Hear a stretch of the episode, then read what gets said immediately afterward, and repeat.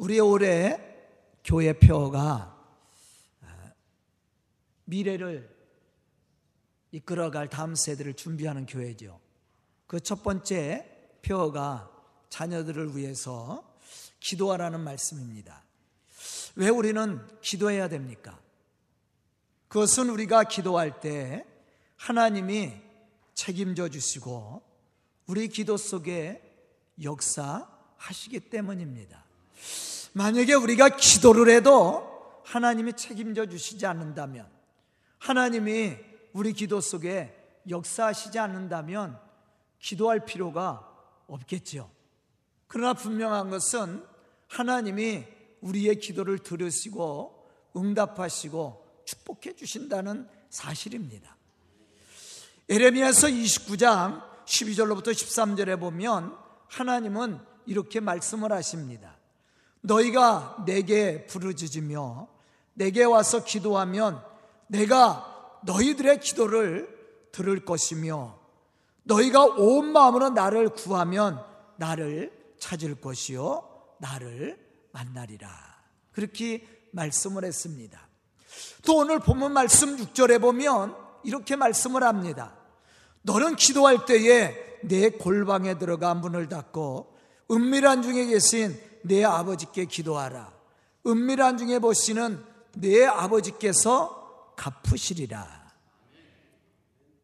이 말씀들을 보면 우리가 기도하면 하나님은 우리의 기도를 들으시고 또 우리를 만나주시고 갚아주신다고 말씀을 했습니다. 하나님이 우리의 기도를 들으시고 만나주시고 갚아주신다고 하는데 기도하지 않는다면 그 사람은 하나님을 모르는 사람이겠죠. 하나님을 모르니까 기도하지 않겠죠. 또 불신앙의 사람이라고 할 수가 있습니다. 하나님을 믿지 못하니까 기도하지 않겠죠. 하나님을 믿는 사람이라면 하나님이 우리의 기도를 들으시고 또 우리를 만나주시고 하나님이 우리의 기도를 들어주실 뿐만 아니라 그것을 갚아주심을 믿는다면 기도하지 않을 수 없는 거죠. 그런 하나님을 믿는 믿음의 사람은 어떻게 해야 됩니까? 첫째로 기도하는 일을 쉬어서는 안 됩니다. 기도를 하지 않는다라는 것은 사실 하나님을 믿지 못한다라는 이야기와 같다라는 거예요. 다시 말하면 하나님을 불신하는 거죠. 창세기 28장 20절로부터 21절에 보면 야곱이 형 에서에게 쫓겨서 하란 땅으로 갈 때 베델에서 하룻밤을 지내게 됩니다. 그때 야곱은 베델에서 하나님께 이러한 서원을 합니다. 야곱이 서원하여 이르되 하나님이 나와 함께 계셔서 내가 가는 이 길에서 나를 지키시고 먹을 떡과 입을 옷을 주시어 내가 평안히 아버지 집으로 돌아가게 하시오면 여호와께서 나의 하나님이 되실 것이요. 아멘. 여기서 야곱이 하나님 앞에 기도하면서 고백했던 것이 뭐예요? 하나님이 나와 함께 하시고 내가 평안히 내가 평안히 아버지 집으로 돌아갈 수 있도록 인도해 주시면 하나님은 나의 하나님이 되실 겁니다. 그렇게 고백했다라는 거예요. 야곱은 늘 자신의 필요를 구체적으로 기도했던 사람이에요. 그런데 하나님은 이러한 야곱의 기도를 들으시고 응답해 주셨습니다. 여기서 한 가지 우리가 생각해야 될 것이 있습니다. 왜 하나님은 야곱을 축복하시고 그의 삶 속에 함께 하셨을까? 그 이유가 무엇일까? 사실 야곱의 삶의 모습을 보면 우리와 비교해 볼 때 전혀 다르지 않아요. 인간적이고 또 육신적이고 세상적인 욕심을 가지고 하나님 앞에 많은 소원을 하지만 그것을 잘 지키지 않았어요. 우리가 야곱의 삶을 보면 그래서 저는 개인적으로 야곱을 좋아합니다. 왜냐면 저와 같거든. 인간적이거든요. 사실 바울과 같은 사람은 너무 이게 거룩하기 때문에 바라보기가 힘들어. 근데 야곱은 좀 만만해. 왜 우리와 같은 똑같은 모습을 가지고 있어. 그런데도 하나님이 야곱을 축복해 줍니다. 이유가 뭘까? 그것은 야곱이 기도하는 사람이었기 때문에 그래요. 실수도 많고 실패도 많이 했지만 그는 기도하는 일을 쉬지 않았어요. 늘 하나님 앞에 나와서 하나님을 의지하고 하나님의 축복에 대한 기대를 가지고 기도했던 사람이야. 그러한 야곱의 기도를 하나님이 들으시고 응답해 주었다라는 거예요. 마태복음 6장 25절에 보면 예수님은 이렇게 말씀하고 계십니다. 그러므로 내가 너희에게 이르노니 목숨을 위하여 무엇을 먹을까 무엇을 마실까 몸을 위하여 무엇을 입을까 염려하지 말라. 목숨이 음식보다 중하지 아니하며 몸이 의복보다 중하지 아니하냐. 그렇게 말씀을 했어요. 그러면서 26절로부터 27절에 보면 또 예수님은 이렇게 말씀을 하십니다. 공중의 새를 보라. 심지도 않고 거두지도 않고 창고에 모아들이지도 아니하되 너희 하늘 아버지께서 기르시나니 너희는 이것들보다 귀하지 아니하냐. 너희 중에 누가 염려함으로 그 키를 한 자라도 더할 수 있겠느냐. 이렇게 말씀을 했어요. 여기서 우리는 예수님이 강조하고 있는 말씀이 무엇인지를 생각해 봐야 됩니다. 그것은 기도하지 말라는 내용이 아니에요. 염려하지 말라는 거예요. 즉, 기도를 금하고 있는 것이 아니라 염려를 금하고 있다라는 거예요. 왜냐하면 염려는 무엇을 의미해요? 불신앙이에요, 불신앙. 분명히 하나님은 우리의 기도를 들어주신다고 얘기했어요. 우리를 만나 주신다고 얘기했습니다. 또한 우리가 기도할 때 하나님이 갚아 주신다고 얘기했어요. 그런데도 염려한다라는 것은 하나님을 믿지 못한다라는 얘기예요. 불신앙을 의미하는 거예요. 우리가 이러한 불신앙을 가지고 염려를 한다면 우리가 기도 응답을 받을 수 있겠느냐는 겁니다. 이러한 사람은 하나님을 만날 수도 없고 하나님이 허락해 주시는 그 은혜와 축복을 받을 수가 없는 거예요. 야고보서 1장 6절로부터 8절에 보면 이러한 사실에 대해서 우리에게 가르쳐 주고 있습니다. 오직 믿음으로 구하고 조금도 의심하지 말라. 여기서 의심한다라는 것은 하나님을 믿지 못한다라는 얘기예요. 우리가 하나님을 전지 전능하신 하나님이라고 우리가 고백하잖아요. 그 하나님이 우리의 기도를 들으시고 우리를 만나 주시고 우리가 기도하는 모든 것들을 응답하사 갚아 주신다고 말씀을 했음에도 불구하고 우리가 의심한다라는 것은 그런 하나님을 믿지 못한다라는 얘기예요. 염려한다라는 것은 하나님을 불신한다라는 얘기란 말이에요. 의심하는 자는 마치 바람에 밀려 요동하는 바닷물결 같으니 이러한 사람은 무엇이든지 죽게 얻기를 생각하지 말라. 그렇게 말씀을 했어요. 여기서 염려하고 근심한다라는 것은 하나님을 믿지 못하고 의심하기 때문에 오는 불신앙의 모습을 의미하고 있습니다. 그러므로 염려하고 근심하는 자는 기도 응답을 받을 수 없다라는 얘기예요. 하지만 우리가 믿음으로 기도할 때 하나님은 우리에게 가장 좋은 것으로 우리를 축복해 주심을 믿으시기 바랍니다.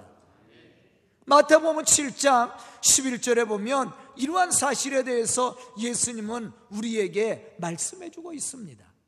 너희가 악한 자라도 좋은 것으로 자식에게 줄줄 알거든 하물며 하늘에 계신 너희 아버지께서 구하는 자에게 좋은 것을 주시지 않겠느냐. 악한 자라도 자식에게 좋은 것을 주기를 원하잖아요. 여러분들 자녀들이 구하면 가장 나쁜 것, 쓸 수 없는 것, 먹을 수 없는 것, 입을 수 없는 것 주어요? 그런 부모가 어디 있어요? 자식에게는 좋은 거 주기를 원하잖아. 저희 집 사람도 뭐 좋은 거 있으면 잠깐만 애들 줘야 된대.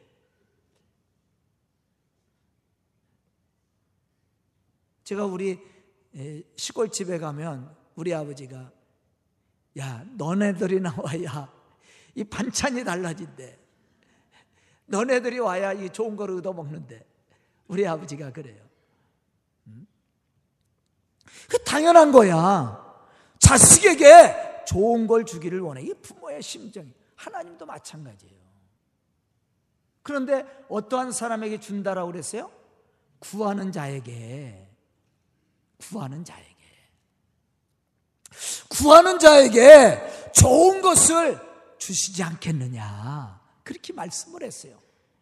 이렇게 하나님이 우리가 구할 때 우리의 기도를 들으시고 응답하시고 갚아주시고 좋은 것으로 우리에게 허락해 주신다고 말씀을 했음에도 불구하고 기도하지 않는 이유가 어디 있어요? 하나님을 모르기 때문에 그래요. 하나님 믿지 않기 때문에. 염려하고 근심하는 이유가 어디에 있어요? 하나님을 불신하기 때문에 그렇습니다. 그러나 믿음의 사람은 그렇지 않아요.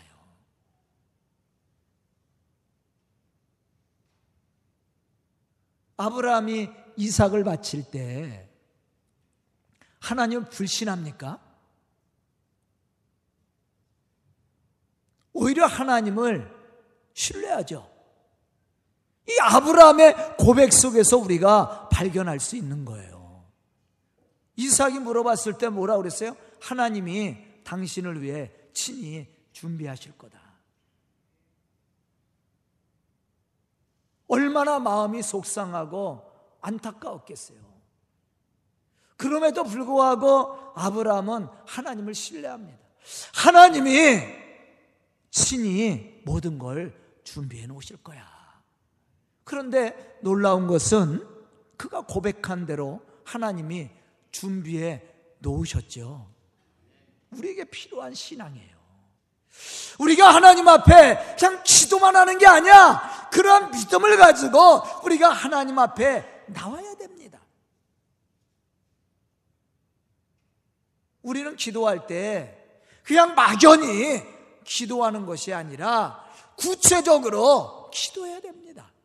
야곱이 그 어렵고 힘든 여정 속에서도 끊임없이 하나님을 향해 기도함으로 기도 응답을 받고 하나님이 주시는 좋은 것으로 체험을 얻을 수 있었던 것처럼 우리에게도 그러한 신앙의 믿음이 있어서 기도하는 삶을 살아야 되는 거예요.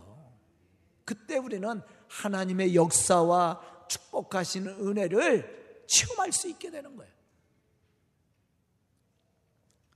두 번째는 기도만 하는 것이 아니라 기도에 책임을 질 수 있는 믿음의 삶이 필요합니다. 기도는 기도로 끝나는 게 아니에요. 그 기도에 대한 책임을 우리가 또 질 줄 알아야 돼요. 이번 송구 영신 예배 때 여러분들 기도 제목을 써냈죠? 여러분들도 한 부 갖고 계시죠? 아, 예전에 써내기만 해라고 그랬더니 본인이 뭘 써냈는지도 몰라. 그리고 기도 써내고 기도도 안 해. 아, 뭘 써냈는지 모르니까 기도도 안 해지겠죠. 그런데 그래도 하나님이 제가 그 기도 제목들을 다 확인을 하거든요. 제가 신방할 때 그 기도 제목 써낸 것을 가지고 신방을 갑니다. 대신방을 할 때. 그런데 놀라운 것은 여러분들이 기도 안 했는데도 응답해 주시더라고요. 그런데 기도하면 얼마나 응답을 잘해 주시겠어.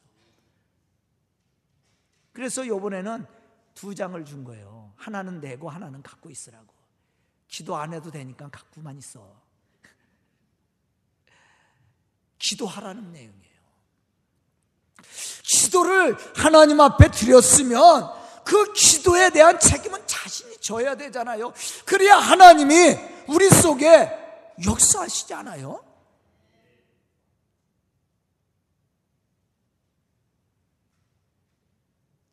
사람들은 마태복음 6장 26절에 있는 말씀을 인용해서 일하지 않아도 하나님이 다 알아서 해 주실 것이라고 말을 합니다. 하지만 이 말씀 속에서 한 가지 중요한 사실을 우리가 놓치고 있어요. 공중의 새를 보라. 심지도 않고 거두지도 않고 창고에 모아들이지도 아니하되 너희 하늘 아버지께서 기르시나니 너희는 이것들보다 귀하지 아니하냐 그렇게 말씀을 했어요. 그러면 새들이 심지도 않고 거두지도 않고 창고에 모아들이지 않아도 하나님이 먹이시니까 우리가 아무것도 안 해도 되지 않느냐 이렇게 이야기할 수 있다라는 거예요. 하지만 새는 땅에 심지 않고 창고에 모아들이지 않습니다.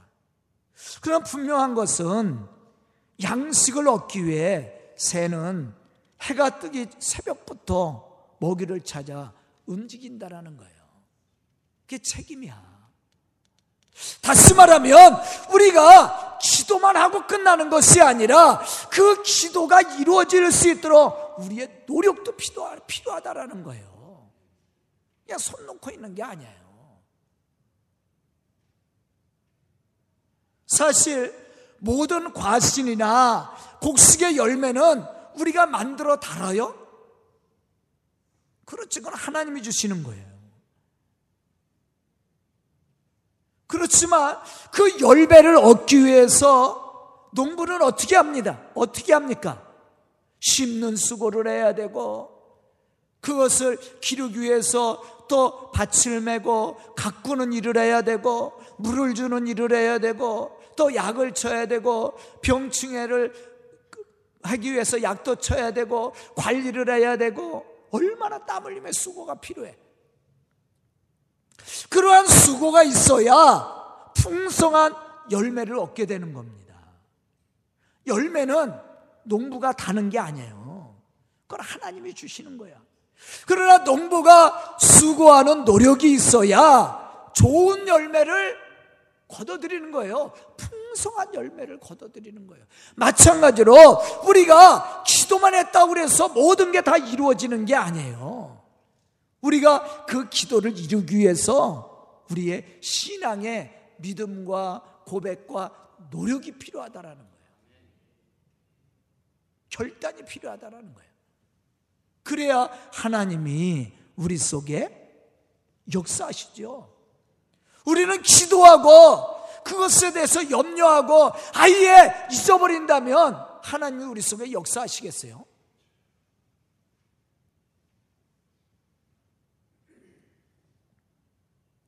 이것이 하나님이 우리에게 허락해 주시는 은혜이고 축복입니다. 우리는 이러한 사실을 한 달란트 비유에서 발견할 수가 있습니다. 한 달란트 받은 자는 망했습니다. 있는 것도 빼앗기고 바깥 어두운 데로 내어 쫓김을 당했습니다. 이유가 뭡니까? 노력하지 않았다라는 거예요. 달란트가 없어서가 아니에요. 문제는 받은 바 역할에 대한 책임을 다하지 않은 거예요. 우리가 이러한 어리석은 사람이 돼서는 안 됩니다. 분명히 하나님은 우리에게 있어야 될 것을 다 알고 계신다라고 그랬어요. 하나님 아시지요? 끝나는 게 아니에요. 우리가 구체적으로 기도하고 그것을 이룰 수 있도록 우리의 땀 흘림의 노력이 필요하다라는 거예요. 그때 하나님이 우리 속에 역사하사 우리가 하지 못하는 일들, 우리가 감당하지 못하는 것을 채워주시는 거예요.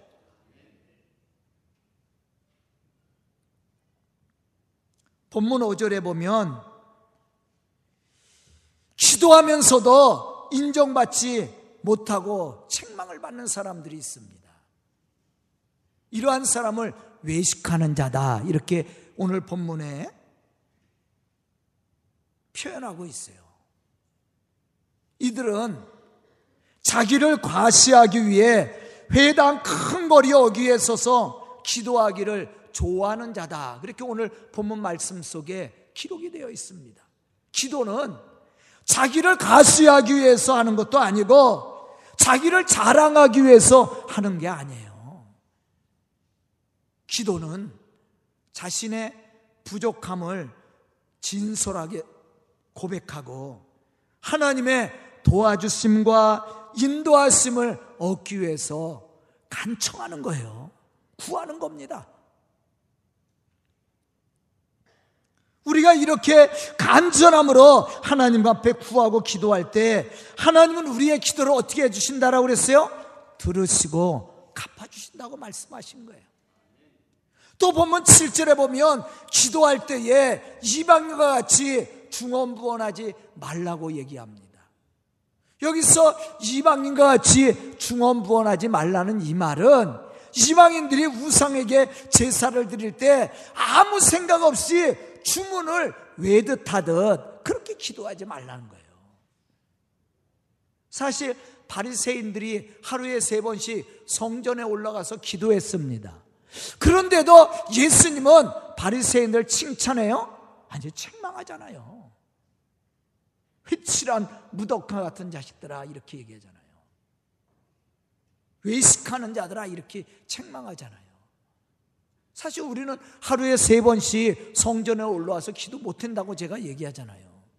여러분들 하루에 세 번씩 성전에 올라와서 기도하십니까? 저도 사실 잘 못해요. 빠뜨릴 때가 많아요. 그런데 바리새인들은 늘 성전에 세 번씩 올라와서 기도했어요. 율법의 전례대로.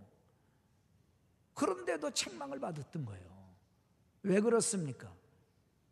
이게 이방인과 같이 중원보험 기도했다라는 거예요. 그들은 기도할 때 그냥 율법에 명시된 걸 외우는 거야. 참으로 하나님이 주실 은혜에 대한 기대나 감동을 가지고 기도하는 것이 아니라 자기를 과시하기 위해서 내가 이렇게 율법을 잘 지키고 있다고. 그러면서 그렇지 못한 사람들을 어떻게 해요? 멸시하고, 무시하고, 자기를 과시하잖아. 그러한 마리새인들을 예수님이 어떻게 얘기했어요? 외식하는 자다. 회칠한 무덤과 같다. 세례와는 독사의 자식들아 이렇게까지도 표현했어요.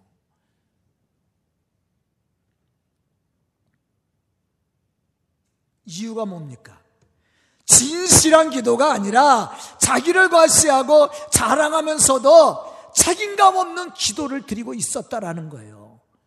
자기가 기도하는 것에 대한 책임을 질 수 없는 기도예요. 그것이 바로 이방인과 같이 중언부언하는 기도입니다. 우리는 분명히 알아야 됩니다. 하나님이 받으시는 기도는 우리의 부족함을 고백하면서도 하나님과의 영적 교대를 나누며 하나님의 거룩하심을 따라 맡겨주신 그 책임, 사명, 그것을 감당해 나갈 수 있는 믿음의 사람들이에요. 그 사람들에게 하나님이 역사하시고 그러한 사람을 축복하시고 그러한 사람의 기도를 하나님이 들으시고 응답하시고 갚아주시는 거예요. 저는 오늘 말씀을 듣는 우리 성도들이 이러한 믿음의 사람들이 되어서 늘 기도하고 기도를 쉬지 않은 믿음의 사람으로 기도 응답을 받고 기도 속에 역사하시는 하나님의 그 충만하신 은혜를 받고 누리는 그러한 믿음의 성도들이 다 될 수 있기를 주의 이름으로 축원합니다. 세 번째는 감사함으로 기도해야 됩니다. 야고보서 1장 17절에 보면 이렇게 말씀하고 있어요. 온갖 좋은 은사와 온전한 선물이 다 위로부터 빛들의 아버지께로부터 내려오나니 그는 변함도 없으시고 회전하는 그림자도 없으시니라. 그렇게 말씀을 했어요. 온갖 좋은 은사가 어디서부터 내려와요? 어디서부터 내려온다라고 얘기하고 있습니까? 다 위로부터 빛들의 아버지께로부터 온다라고 얘기했어요. 즉 기도 응답과 삶의 축복은 하나님이 우리에게 주시는 선물입니다. 그러므로 우리는 하나님의 기, 하나님이 기도하는 기도의 응답을 주실 때마다 우리가 어떻게 해야 돼요? 감사해야 되는 거예요. 주시지 않아도 감사해야 됩니다. 왜냐하면 하나님이 우리의 기도를 들어주신다고 했으니까. 하나님이 우리의 기도를 들어주실 뿐만 아니라 갚아주신다고 얘기했어요. 그렇기 때문에 우리는 하나님 앞에 기도하고 나서 더 많은 감사와 찬양과 영광을 돌려야 되는 거예요. 그게 믿음이에요, 믿음. 염려하지 말고, 걱정하지 말고. 또 우리가 주신 은혜에 감사하는 방법이 있습니다. 그것은 받은 바 은혜를 어떻게 하는 거예요? 나누는 거예요. 하나님이 주신 은혜를 감사함으로 받고 그것을 통해서 우리가 서로 나누고 섬기는 겁니다. 바로 그 사람이 하나님을 기쁘시게 하는 사람이에요. 그 사람에게 하나님의 은혜와 축복이 있습니다. 디모데전서 6장 18절로부터 19절에 보면 이렇게 말씀합니다. 선을 행하고 선한 사업을 많이 하고 나눠주기를 좋아하며 너그러운 자가 되게 하라. 이것이 장래에 자기를 위하여 좋은 터를 쌓아 참된 생명을 취하는 것이니라. 또 시브리서 13장 16절에 보면 오직 선을 행함과 나눠주기를 잊지 말라. 하나님은 이 같은 제사를 기뻐하시느니라. 하나님이 무엇을 기뻐하셔요? 나누는 거예요. 섬기는 겁니다. 우리가 하나님의 은혜를 받았다면 받은 바 은혜를 함께 나눔으로 섬기는 겁니다. 하나님이 그걸 기뻐하신다라고 그랬어요. 장래에 너희를 위해서 좋은 터를 쌓아놓는 것이다. 그렇게 말씀을 했어요. 오늘 본문 8절에 보면 하나님은 우리가 구하기 전에 우리에게 있어야 될 모든 것들을 다 하신다고 했습니다. 그리고 아무나 그렇다고 해서 아무나 기도 응답을 받는 것은 아니에요. 하나님이 아무 아무 기도나 듣는 것이 아니라는 거예요. 본문 6절에 보면 은밀한 중에 기도하라고 얘기하면서 은밀한 중에 보시는 하나님께서 갚아주시리라 그랬어요. 은밀한 중은 뭐 골방이란 말이에요. 그것은 뭐냐면 믿음입니다. 아까 바리새인의 기도와는 전혀 다른 거예요. 은밀한 중에 보시는 하나님이 갚아주신다고 얘기했습니다. 그래서 은밀한 중에 너희들이 기도하라고 얘기하는 거예요. 그 말은 뭐냐면 하나님이 우리의 기도를 들으시고 응답하시고 축복하시는 믿음이 있어야 우리가 이런 기도를 드리는 거야.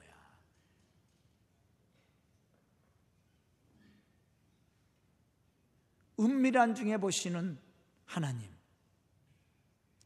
누가 인정을 안 해도 하나님이 내 기도 속에 역사하시고 축복하심을 믿는 사람만이 바로 이러한 기도를 드릴 수가 있는 거예요.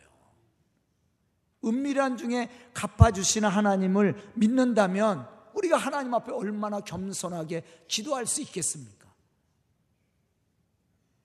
그러한 기도를 우리가 드려야 되고 또 우리가 기도한 것에 대한 책임을 질 수 있어야 되는 거예요. 그때 하나님이 우리의 부족함을 어떻게 해주는 거예요? 채워주시는 겁니다. 그게 은혜고 축복이에요. 우리가 기도도 하지 않는데, 우리가 아무것도 하지 않는데, 우리가 할 수 있는 것을 하나님이 채워줬다면, 우리가 그것에 대해 감사, 감사해요? 안 해요? 안 해요. 아무나 할 수 있는 일인데.